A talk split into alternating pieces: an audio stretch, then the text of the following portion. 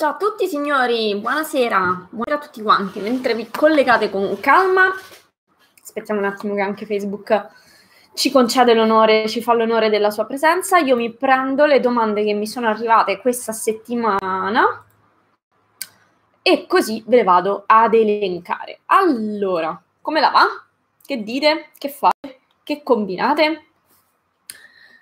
Allora, mentre voi vi collegate, io oggi uh, vi rispondo a un pochino di domande che sono arrivate sul gruppo Facebook e anche qualcosina via email. Non sono tantissime, quindi uh, a meno che voi che, se, che, siete in diretta collegati sia su Facebook che su YouTube non avete questioni, uh, io vado a rispondere. Vi ricordo che in via del tutto eccezionale abbiamo prolungato i saldi estivi, questa volta però al 30% anziché al 40% come nei primi 10 giorni di luglio. Abbiamo emesso solo 20 nuovi coupon al 30% di sconto, quindi se volete usufruire di uno o più dei nostri pacchetti, corsi e quant'altro, potete usufruirne al, 50, al, scusate, al 30% di sconto. Quindi chi se l'ha aggiudicato nella, nei primi 10 giorni di luglio ha avuto il 40% di sconto. Per chi è stato lì a traccheggiare e se l'è un po' tirata per le lunghe, ha perso il 40%, ma ha ancora la possibilità Uh, di acquistare tutti i nostri corsi al 30% di sconto inserendo il codice Summer30 nel carrello. Lo trovate anche tra come primo commento qui nel, di questa live. Ok? Quindi se avete dubbi andate su www.dall'architettura.com oppure schedulate una, cons- una consulenza e uh, scegliete il pacchetto che fa per voi prima che finiscano i coupon. Sono solo 20, quindi non, non ce n'è proprio per tutti, insomma, è solo per i più veloci e per i più convinti. Detto ciò, andiamo a rispondere a un po' di domande. Quindi Aspettate un attimo, perfetto. Aspettate un attimo. Io mi sto facendo una cosa fighissima che è il minutaggio. Quindi vi troverete tutte le domande a cui io rispondo oggi, ve le troverete minutate. Perciò, ovviamente questa cosa purtroppo si può fare solo su, uh, su YouTube, non su Facebook. Quindi i signori di YouTube saranno agevolati in questo. Allora, andiamo a noi. Dunque, la prima domanda è di Roberta. Roberta scrive: Una domanda lunghissima. Ho necessità di realizzare dei profili. Eh, parliamo di Revit in questo caso. Ho provato a creare una famiglia a partire da un modello generico metrico. Allora, io già vedo un primo errore. Senza grossi problemi, sì, ci sta perché comunque la fai lo stesso col modello generico metrico, però Roberta eh, non è la procedura più corretta, adesso ti spiego perché. Oh, signori live, che mi seguite live, se avete domande fate pure. Eh?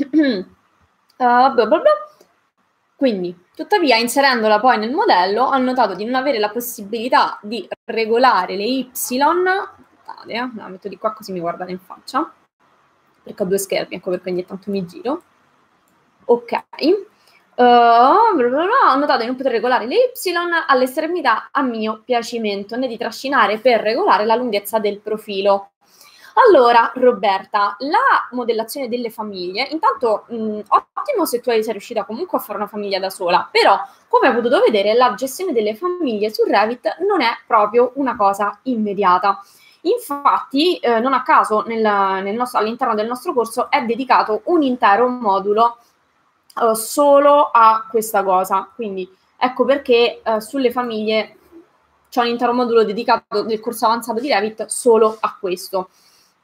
Proprio perché le famiglie non sono una cosa assolutamente banale. Nel tuo caso, um, il, la, la cosa che io insegno ai miei studenti, la cosa fondamentale è partire dal giusto file di template e nel tuo caso non è il modello generico metrico um, la famiglia più adatta, ma è il profilo generico metrico, insomma, mm, adesso non ricordo il nome preciso, comunque devi partire da una famiglia di profili, non di generi, non da una famiglia 3D.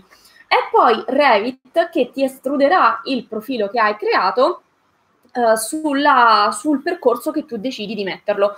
I profili possono, se lo fai come profilo generico metrico, puoi inserirlo ovunque, quindi uh, puoi inserirlo come gronda, puoi inserirlo come estrusione muro, puoi inserirlo come, uh, non mi ricordo che altro, vediamo, come proprio estrusione di un, um, di un componente 3D e così via.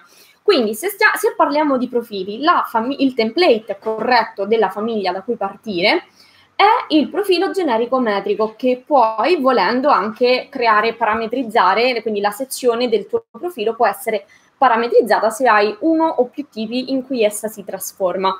Nel mio corso professionale c'è proprio una lezione dedicata a questo, quindi Roberta ti, ti inviterei ad andarla a guardare. Per tutti gli altri che si stanno collegando, in questo momento sto rispondendo a delle domande che sono pervenute sia sul gruppo Facebook che più che altro in realtà via email um, a delle, de, sia degli studenti no. Ciao Mario, come stai?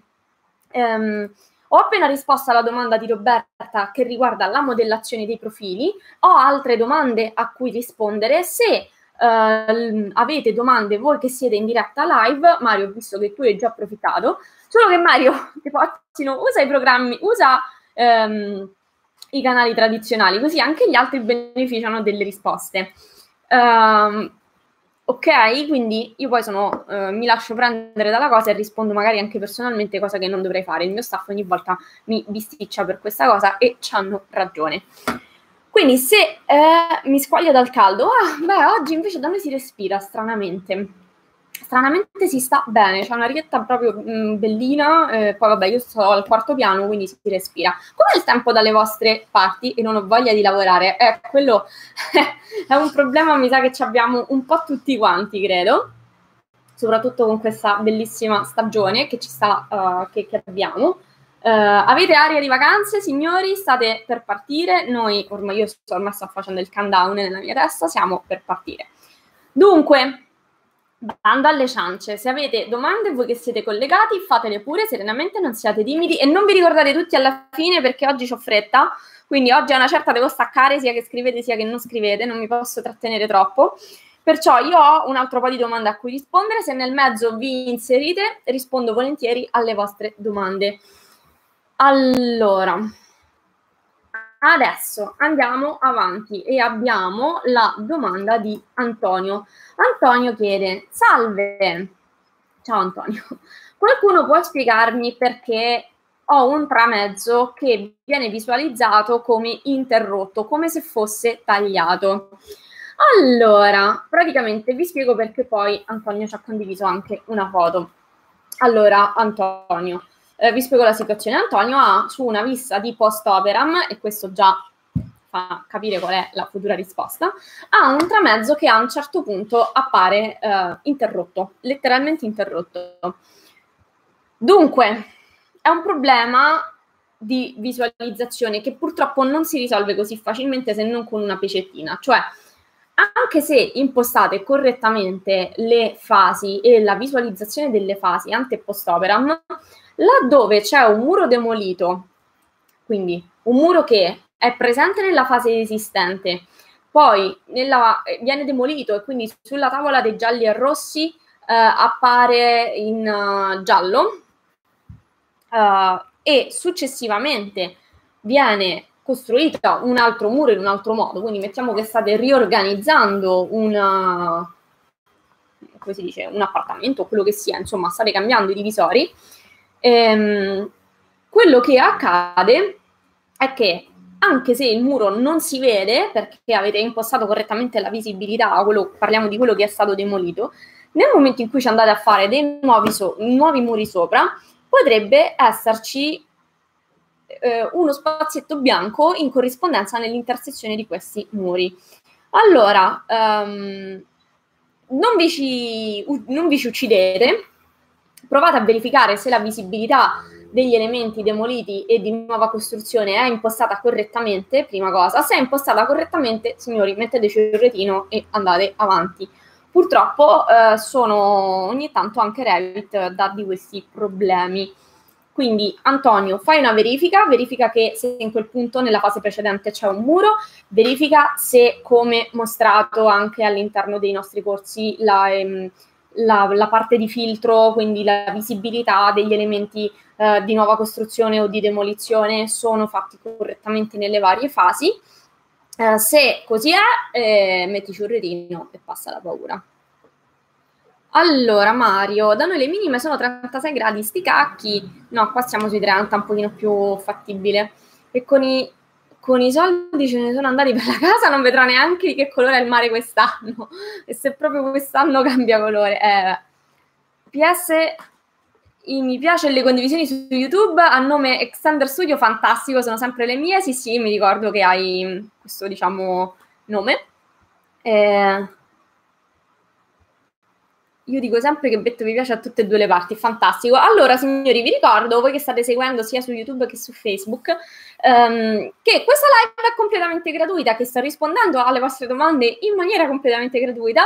Pertanto, fate una buona cosa e mettete un bel like e condividetela, uh, visto che questo servizio non lo fa nessun altro centro Autodesk in Italia. Perché sì, siamo un centro Autodesk. Allora, domanda successiva, domanda di Ilaria. Allora, ciao, spesso mi capita di lavorare con Revit, con le fasi e di dover sostituire, mm, già sostituire fasi non vanno bene nella stessa frase, finestre nello stesso punto che cambiano nella fase nuova, solo che a volte spariscono, sì.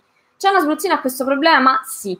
Allora, Ilaria, le fasi vanno trattate per benino. Quindi la domanda è, la tua è solo una sostituzione delle finestre o è una demolizione, una nuova costruzione all'interno della stessa fase? Perché in questo caso, in quest'ultimo caso, dentro Revit, mh, mm, questa, tipologia di, questa tipologia di oggetti ha un nome um, che, oddio, in questo momento non mi viene. Ah, sì, sono gli oggetti temporanei. Gli oggetti temporanei Uh, sono esattamente quelli che mi sembra tu stia descrivendo, cioè sono oggetti demoliti e costruiti, eh, costruiti e demoliti all'interno della stessa fase, un po' come se un committente ci chiede fuori progetto di alzare un muro in una stanza e poi mm, capisce che non è la soluzione giusta e ce lo fa demolire. Questo è un po' un oggetto temporaneo. Solitamente io ai miei studenti consiglio di lasciarli spenti perché un oggetto demolito e ricostruito una, all'interno di una stessa fase di fatto è solo una, una variante, cioè non so quanto valga la pena tenerne traccia, perché alla fine delle, ai fini della variante di progetto non, non, non, ha senso di esistere. Quindi se è questo il caso, uh, Ilaria, vai, valuta la pena se, crea, eh, se mh, inserire una fase intermedia o se creare piuttosto una tavola di variante in cui far vedere eh, queste finestre, se è una cosa chiaramente voluta.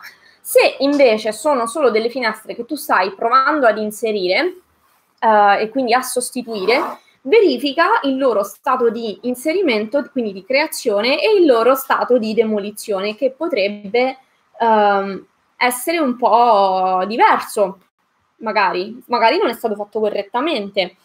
Se invece si tratta di una finestra che va uh, demolita e perché poi bisogna inserirci un altro tipo di finestra, e signori, non è semplicemente una sostituzione allora, quella è una demolizione, perché la finestra di tipo A voi la state demolendo perché mettiamo che nella casa state rifacendo gli infissi, anche se gli infissi rimangono delle... cioè mettiamo che cosa che spesso succede, no? Nelle case vecchie ci sono magari, che ne so, infissi vecchi in ferro, in legno che si sono rovinati e va, mm, il committente vuole sostituirle con delle finestre a vetrocamera, eccetera, eccetera, con taglio termico, eccetera, eccetera. Allora, fisicamente, signori, dentro Revit, cioè, ne, di fatto, quella è una demolizione di tutti gli infissi esistenti e una nuova costruzione degli, degli infissi con la stessa dimensione. Uh, anche se a voi dentro Revit vi viene fin troppo facile andarli a sostituire, nella realtà del cantiere non è esattamente questo. Voi dovete prendere quegli infissi, demolirli e metterne di nuovi con le nuove caratteristiche, anche se su Revit magari a voi non vi cambia un granché, ma questa è la procedura corretta perché poi nella tavola dei gialli e rossi questa cosa si deve vedere, si deve vedere l'infisso che viene demolito e ricostruito E, mm, e quindi bisogna fare attenzione a questa cosa. Um, dovete ragionare, io mi ricordo anche a studio, nel primo studio con cui collaboravo, spesso un collega mi veniva a chiedere dei pareri su come trattare um, gli infissi, proprio perché non sono assolutamente scontati. Gli infissi, più che gli infissi, gli oggetti da demolire e da ricostruire. Allora, io lo so che, soprattutto per chi arriva dal CAD, non è una cosa semplice, ma su Revit voi dovete ragionare esattamente come mh, mm, se fosse in cantiere per quanto riguarda le demolizioni e le ricostruzioni. Quindi fisicamente che fa il muratore quando, o l'operaio quando arriva in cantiere? Demolisce la finestra con il controtelaio e costruisce, quindi inserisce un nuovo controtelaio, a meno che non vengano usati quelli vecchi, cosa un po' improbabile, però potrebbe essere, e inserisce la nuova finestra. La stessa cosa la dovete andare a riportare su Revit. Quindi, Ilaria, non so quale delle tre casistiche corrisponde alla tua soluzione, però uh, fai mente locale e vai a vedere esattamente che cosa stavi andando a fare. Stai semplicemente sostituendo una, una finestra perché uh, non ti piaceva quella che avevi inserito, è un conto. Stai facendo una prova, allora potrebbe essere una variante uh, stai effettivamente demolendo e costruendo, devi proprio fare questo fisicamente anche dentro Revit. Quindi attenzione se stai trattando una variante, un oggetto temporaneo o un oggetto che effettivamente va prima demolito e poi costruito. Quindi attenzione a questo. Signori, io vado avanti con le domande, eh, ma se avete eh, dubbi o questioni fate pure. Vi ricordo che abbiamo ultimi voucher, pochi voucher al 30% di sconto rispetto al 40 dei primi 10 giorni. Ehm, per aggiudicarvelo scegliete il, il, corso che vi interessa e mettete il codice SUMMER30 nel carrello, il prezzo viene, viene mh, detratto del 30% e potete procedere con l'acquisto. Quindi se volete, se stavate pensando di investire sulla vostra formazione nel CAD, nel BIM o nel rendering, questo è il momento giusto. I voucher sono pochi, quindi stanno, anzi sul sito c'è scritto 20, ma in realtà sono già parecchi di meno, perciò sbrigatevi se uh, volete, se stavate lì, lì e cioè, vi siete persi il, lo sconto del 40, non vi fate scappare pure il 30.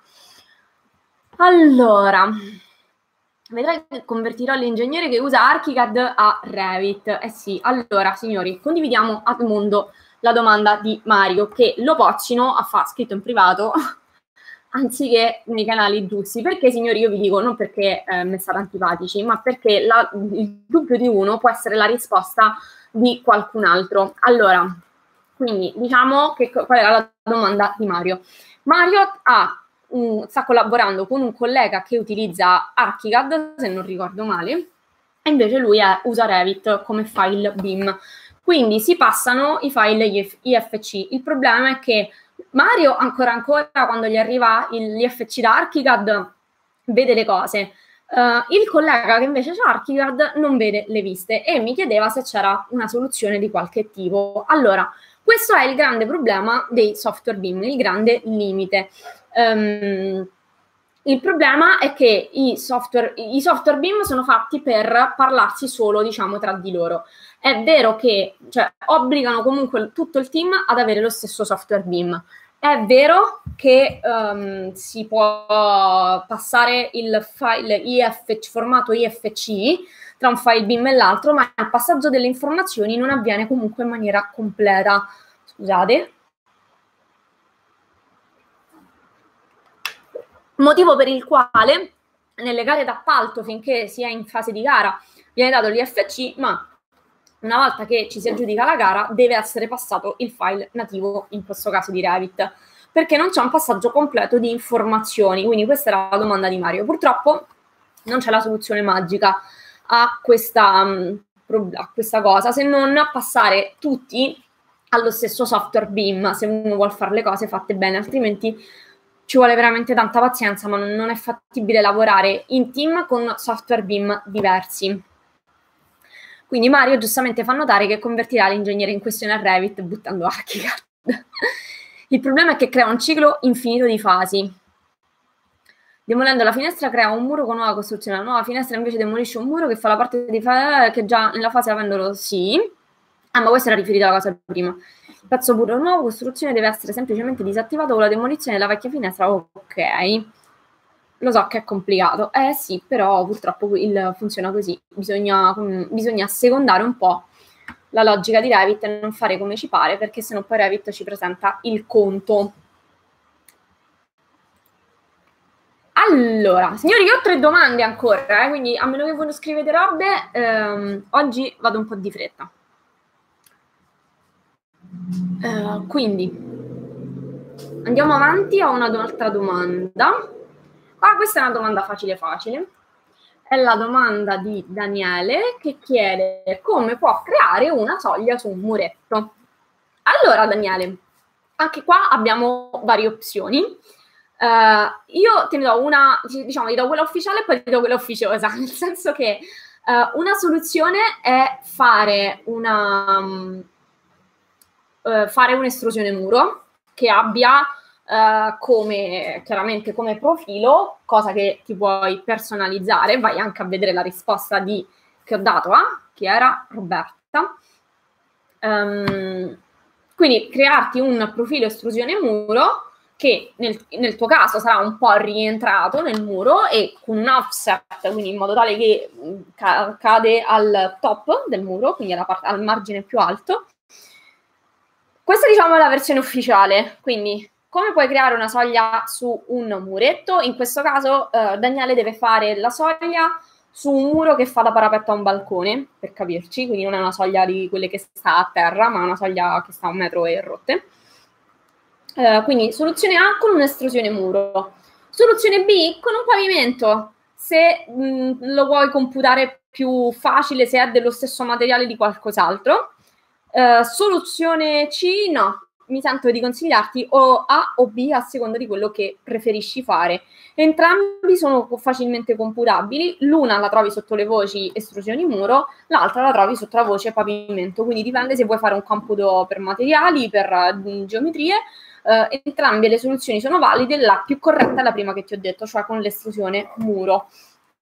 Poi mh, mm, c'è chi se la fa serenamente anche con, uh, con i pavimenti. Eh, signori, ci sono tanti modi per fare la stessa cosa su Revit, uh, solitamente è meglio utilizzare quella più corretta per la logica di Revit, ma se ci sono delle soluzioni alternative che magari vi danno un risultato, perché comunque poi i pavimenti possono fare delle cose che le estrusioni muro non possono fare, quello che io dico sempre ai miei studenti, è Revit che deve servire a voi, non siete voi che dovete servire a Revit. Quindi, o questo comunque come politica generale dei software. Quindi, ben vengano le uh, soluzioni ufficiali. Nel momento in cui le soluzioni ufficiali non arrivano dove noi desideriamo, si passa molto serenamente alle soluzioni un po' meno ortodosse. Mario suggerisce prendi il muro recinzione dalla e gli cambi il profilo che ha di default, sì anche. Bisogna vedere se lui ce l'ha però il muro recinzione. Quindi diciamo che a seconda della, di quello che lui dispone. Comunque adesso c'è anche Daniele, l'opzione C. Penultima domanda, signori. Oggi a parte Mario, Mario, meno male che ci sei tu perché qua sono tutti timidi, perché poi li vedo perché ci sta gente collegata sia su Facebook che su YouTube, ma qua sono tutti timidi. Mario, meno male che rompi il ghiaccio tu.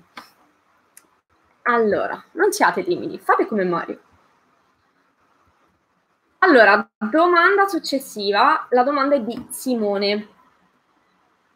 Allora, qua non mi ricordo. Ok, siamo sempre su Revit ancora. Mi pare che c'era una, un'ultima. Ah sì, solo l'ultima domanda era sul rendering. Allora, uh, la visualizzazione, purché ovviamente sia di um, livello di dettaglio alto, non mi fa uh, vedere i retini dei materiali. Allora, voi non vedete la foto di Simone, ma io l'ho vista. E um, il problema, secondo me, di Simone è causato un retino da modello anziché eh, da disegno. Io non sono per niente timido, anzi è difficile farmi stare zitto se ce ne siamo accorti, però è in senso buono, ovviamente. Allora, ehm, allora domanda di Simone. Uh, spieghiamo un attimo la differenza tra i retini da disegno e i retini da dettaglio, uh, da, di, da modello, scusate. Secondo solo io bevo.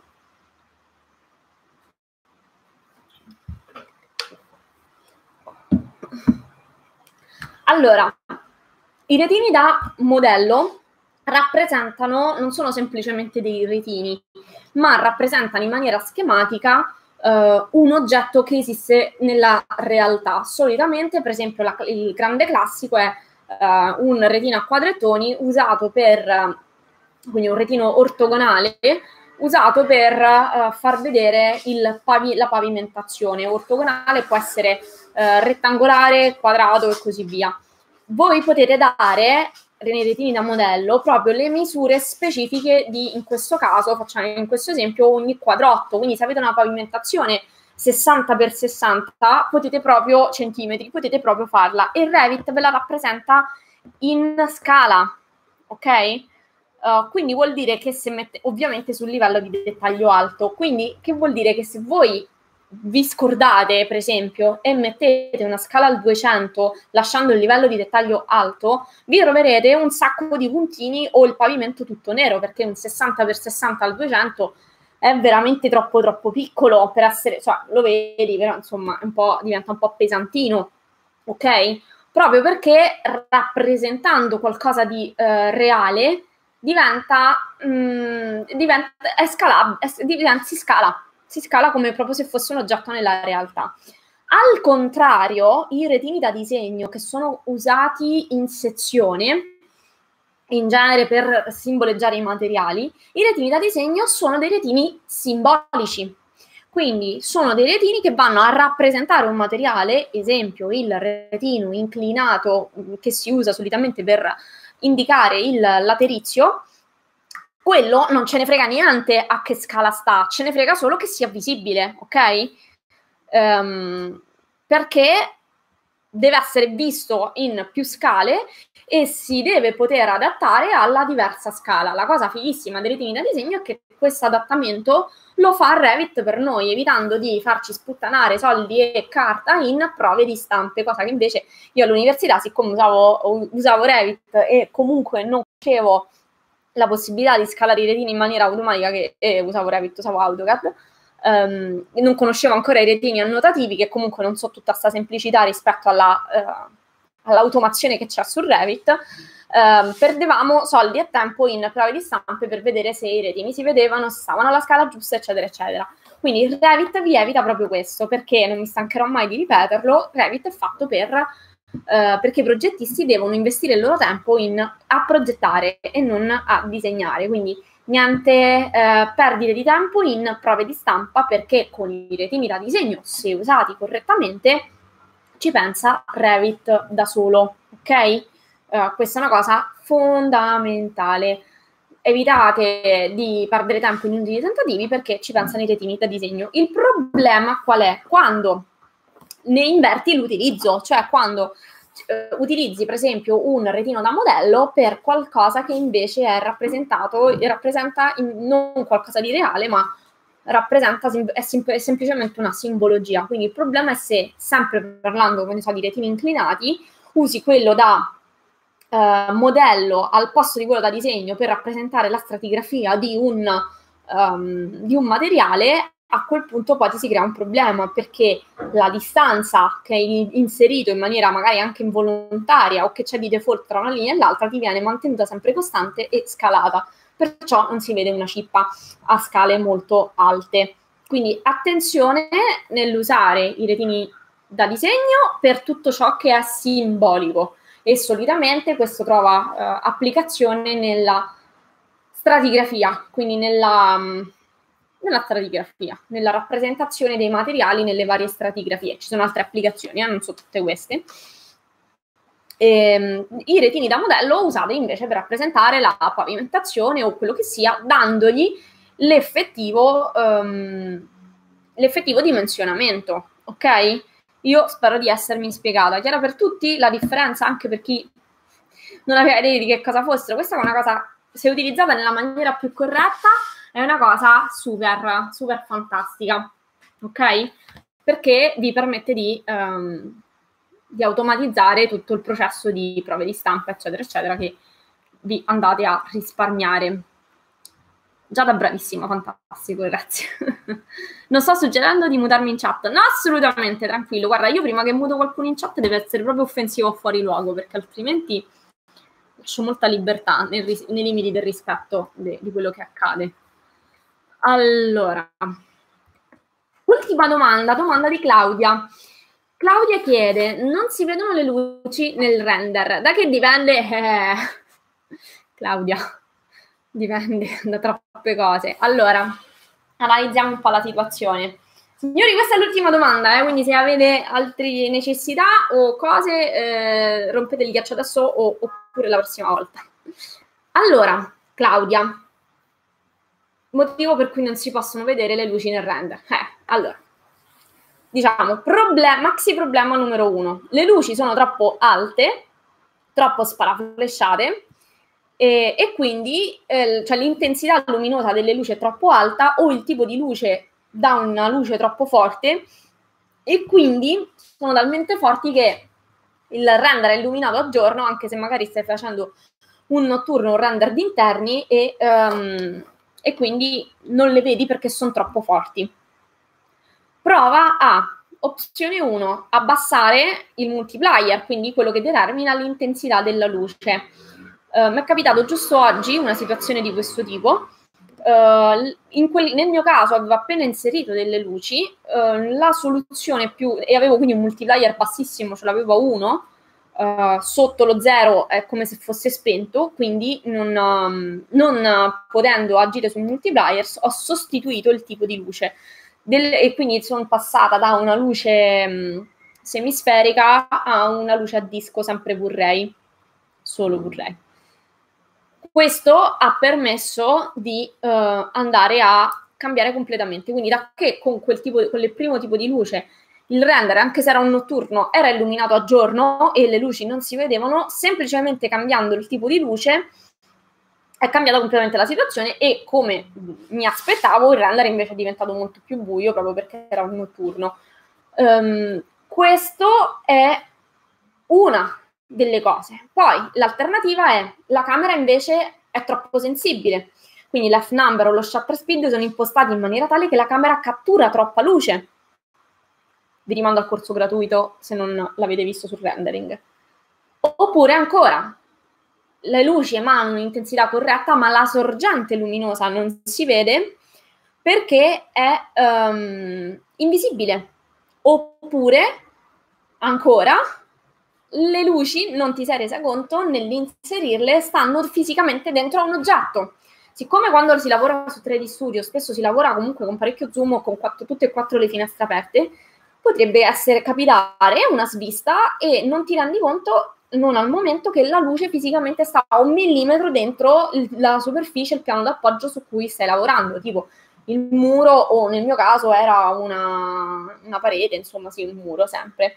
Quindi sono tante le casistiche. La, quello che io consiglio sempre di fare con il render è quello di, um, quello di andare per gradi, se no non sai mai che cosa non sta funzionando.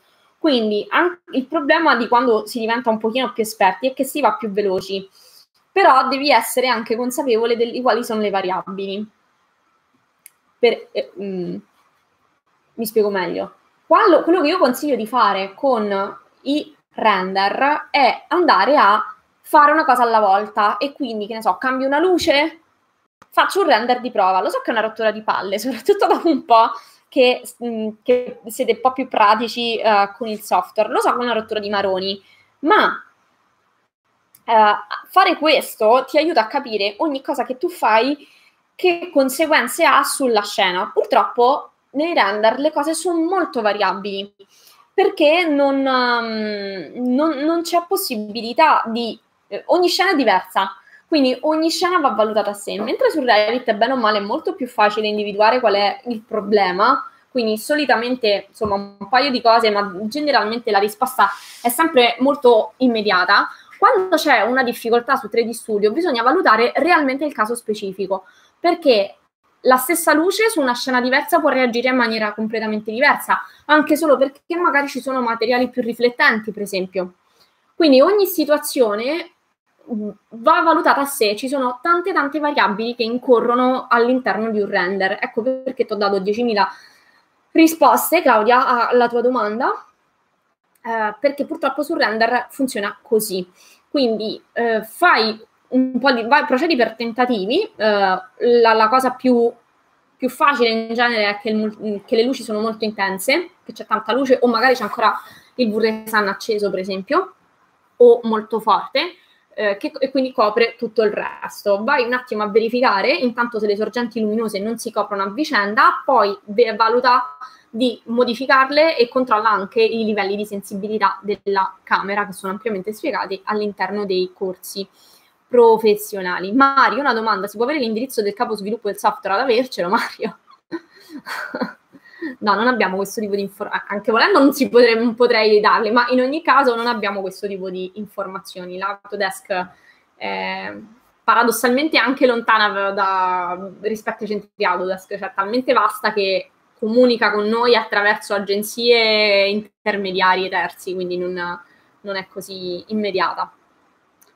Per questo secondo me la modellazione dovrebbe essere solo su Revit e usare Don Vorrei. Eh sì, ci arriveremo, ci arriveremo anche a questo, tranquilli, non anticipiamo niente, ma state connessi con noi perché eh, ci stiamo preparando per delle grandi novità autunnali, quindi rientro a settembre dalle vacanze, visto che tanto adesso state tutti belli rilassati, eh, ci, ci saranno delle belle novità. Ok?